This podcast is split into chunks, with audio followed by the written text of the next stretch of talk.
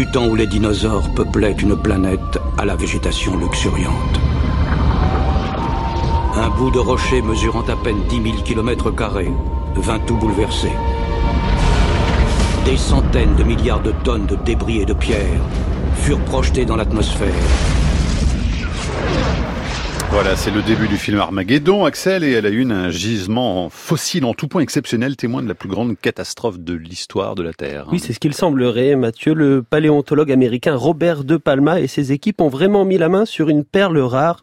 Le gisement de Tanis, au Dakota du Nord, ressemble à première vue à un fatras d'os, de coquillages et de branches fossilisées, mais en regardant de plus près, il est très probable que ce méli-mélo de vie figé soit la conséquence directe, à 15 minutes près, allez, de la chute de la météorite géante de Chicxulub, qui mit fin au règne des dinosaures sur la Terre, on le sait tous.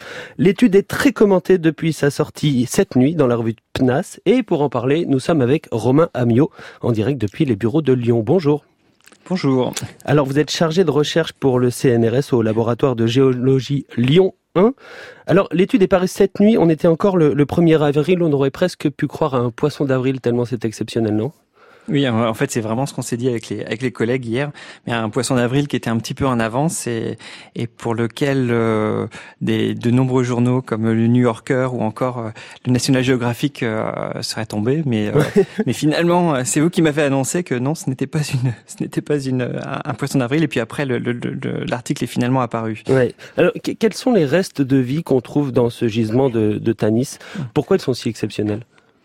Alors, les restes que l'on trouve dans ce gisement, ça va être principalement d'un mélange de faune marine, alors quelques restes d'ammonites et d'une faune plus continentale, avec des poissons d'eau douce en grande quantité. D'ailleurs, c'est un des fossiles principaux dans l'objet dont l'étude parle, mais également des restes de végétaux, des branches avec de feuilles, et également d'autres restes de vertébrés. Alors, dans le papier, il mentionne un fragment d'os de dinosaure. Et puis donc divers restes d'autres vertébrés. Alors, ce qui met la puce à l'oreille au début, c'est la datation, c'est ça, hein, 65, quelque chose millions d'années. C'est là qu'on commence à se poser des questions. Alors, il y a la datation d'une part, mais c'est surtout la présence dans ce mélange de restes fossilisés d'animaux, de fragments, de sphérules et d'éléments en fait provenant de matériel éjecté par la météorite. Donc, par une météorite. Ça voudrait dire que la météorite est tombée à 3000 km de là et a envoyé des débris jusqu'à ces poissons qui, après, auraient été fossilisés. C'est comme ça qu'il faut l'imaginer ? C'est comme ça, en tout cas, que les auteurs présentent le scénario pour expliquer leur présence ici. Donc, effectivement, la composition, l'étude de ces fragments, donc de roches fondues, de petites sphérules, aussi d'éléments qui ont été choqués, leur composition géochimique en plus montre que ils ont exactement la même signature que celle que les éléments issu de la comète de Chicxulub, donc qui s'est crashée dans la péninsule du Yucatan au Mexique il y a à peu près 66 millions d'années. Et donc c'est en se basant sur ces divers éléments, donc ils ont proposé que en fait on aurait ici là pour la première fois, parce que c'est vraiment la première fois, un gisement qui enregistre directement et au même moment en fait cet événement catastrophique. Mais alors, Romain Amiot, qu'est-ce qui permet vraiment de faire cette chronologie qui se joue à 15 minutes alors qu'on parle de choses qui ont eu lieu il y a des millions d'années ? Alors, en fait, c'est, la chronologie est essentiellement basée sur l'interprétation que les auteurs ont fait du sédiment et du type de dépôt qui a été retrouvé. À savoir, c'est un dépôt de type tsunami, c'est-à-dire un espèce de gros mélange d'éléments marins, d'éléments continentaux, d'éléments d'eau douce complètement désordonnés. Et mélanger à cela donc ces fameuses restes d'éjecta de météorites, et en se basant sur des modèles qui permettant d'estimer le temps que mettraient par exemple ces éjecta pour atteindre ce gisement à plus de 3000 km du site d'impact, et également les simulations Oui, les simulations des ondes sismiques qu'aurait généré l'impact. En fait, ce qu'ils ont déterminé, c'est que à peu près il y aurait quelques dizaines de minutes se serait passé entre le moment de l'impact et l'enregistrement qui aurait été fait de ce gisement.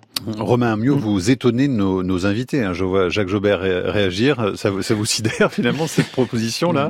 Oui, parce que les préhistoriens sont confrontés à ce qu'on appelle le temps long, le temps court, et là c'est le temps extrêmement court en fait. Ouais. C'est bluffant votre histoire.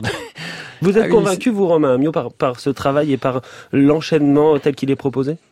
Alors, en fait, sur les éléments qui sont avancés, effectivement, sont très convaincants. Effectivement, on a bien, d'après les analyses, les études qu'ils ont faites, que ce soit géochimique, que ce soit sédimentologique, et au niveau de la préservation des fossiles, que effectivement, ce gisement est quelque chose d'exceptionnel et qui s'est établi en pas très longtemps, en quelques minutes, peut-être quelques heures, et qui a effectivement enregistré.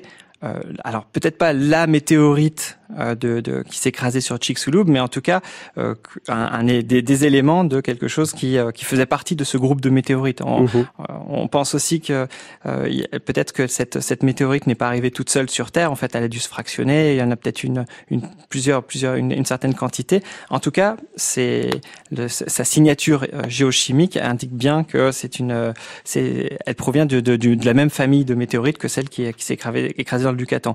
Et l'ensemble de toutes ces informations, effectivement, m'ont paru assez convaincantes sur par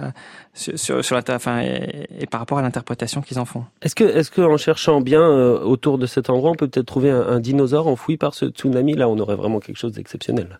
Ah ben, je pense que c'est ce que les collègues américains rêvent de faire, c'est de lier directement la météorite avec la fin des dinosaures. Alors, dans les supplémentary materials, c'est-à-dire en fait tout un tas d'informations supplémentaires qui sont disponibles en plus de l'article, ils décrivent effectivement la découverte d'un fragment d'os de dinosaure qui s'apparente au triceratops, l'un de ces derniers dinosaures qui vivait en Amérique du Nord et qui était aussi contenu dans le gisement. Mais par contre, l'état de préservation de ce fragment indique plutôt que c'était un animal qui était déjà mort quand il a été mélangé avec le gisement. Donc on n'a pas exactement le symbole. On n'a pas le symbole encore. Ouais. Merci beaucoup en tout cas, Romain Amiot, pour vos commentaires sur cette publication très commentée justement depuis 2 jours au moins. Merci à vous, Axel. À demain. À demain.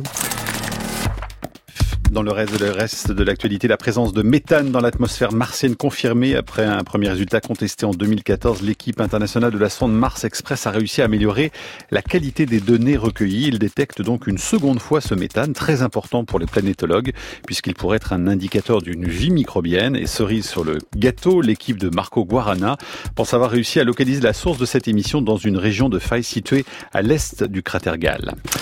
Comment tromper les moustiques? Aedes aegypti, vecteur du paludisme, repère l'homme à l'odeur de sa sueur captée par des récepteurs situés sur sa trompe. Des chercheurs de Floride démontrent cette semaine que lorsque ces récepteurs sont inactivés, les moustiques ont 50% de chances en moins de nous trouver, donc de nous piquer. Seulement 50%, oui, car ils sont aussi capables de nous suivre en traquant le CO2 que nous émettons et la chaleur que nous dégageons. Et puis pour terminer, une photo très attendue la semaine prochaine. L'ESO, l'Observatoire européen, s'apprête à faire une annonce qualifiée de révolutionnaire. En 2017, le consortium avait entrepris la première photographie directe du trou noir du centre de la galaxie. 2 années de travail plus tard, le cliché semble prêt à être dévoilé. En effet, plusieurs conférences de presse sont prévues le 10 avril prochain dans plusieurs endroits du globe à 15h heure française. La tête au carré consacrera une spéciale trou noir le lendemain, du coup le 11 avril, pour commenter cette annonce.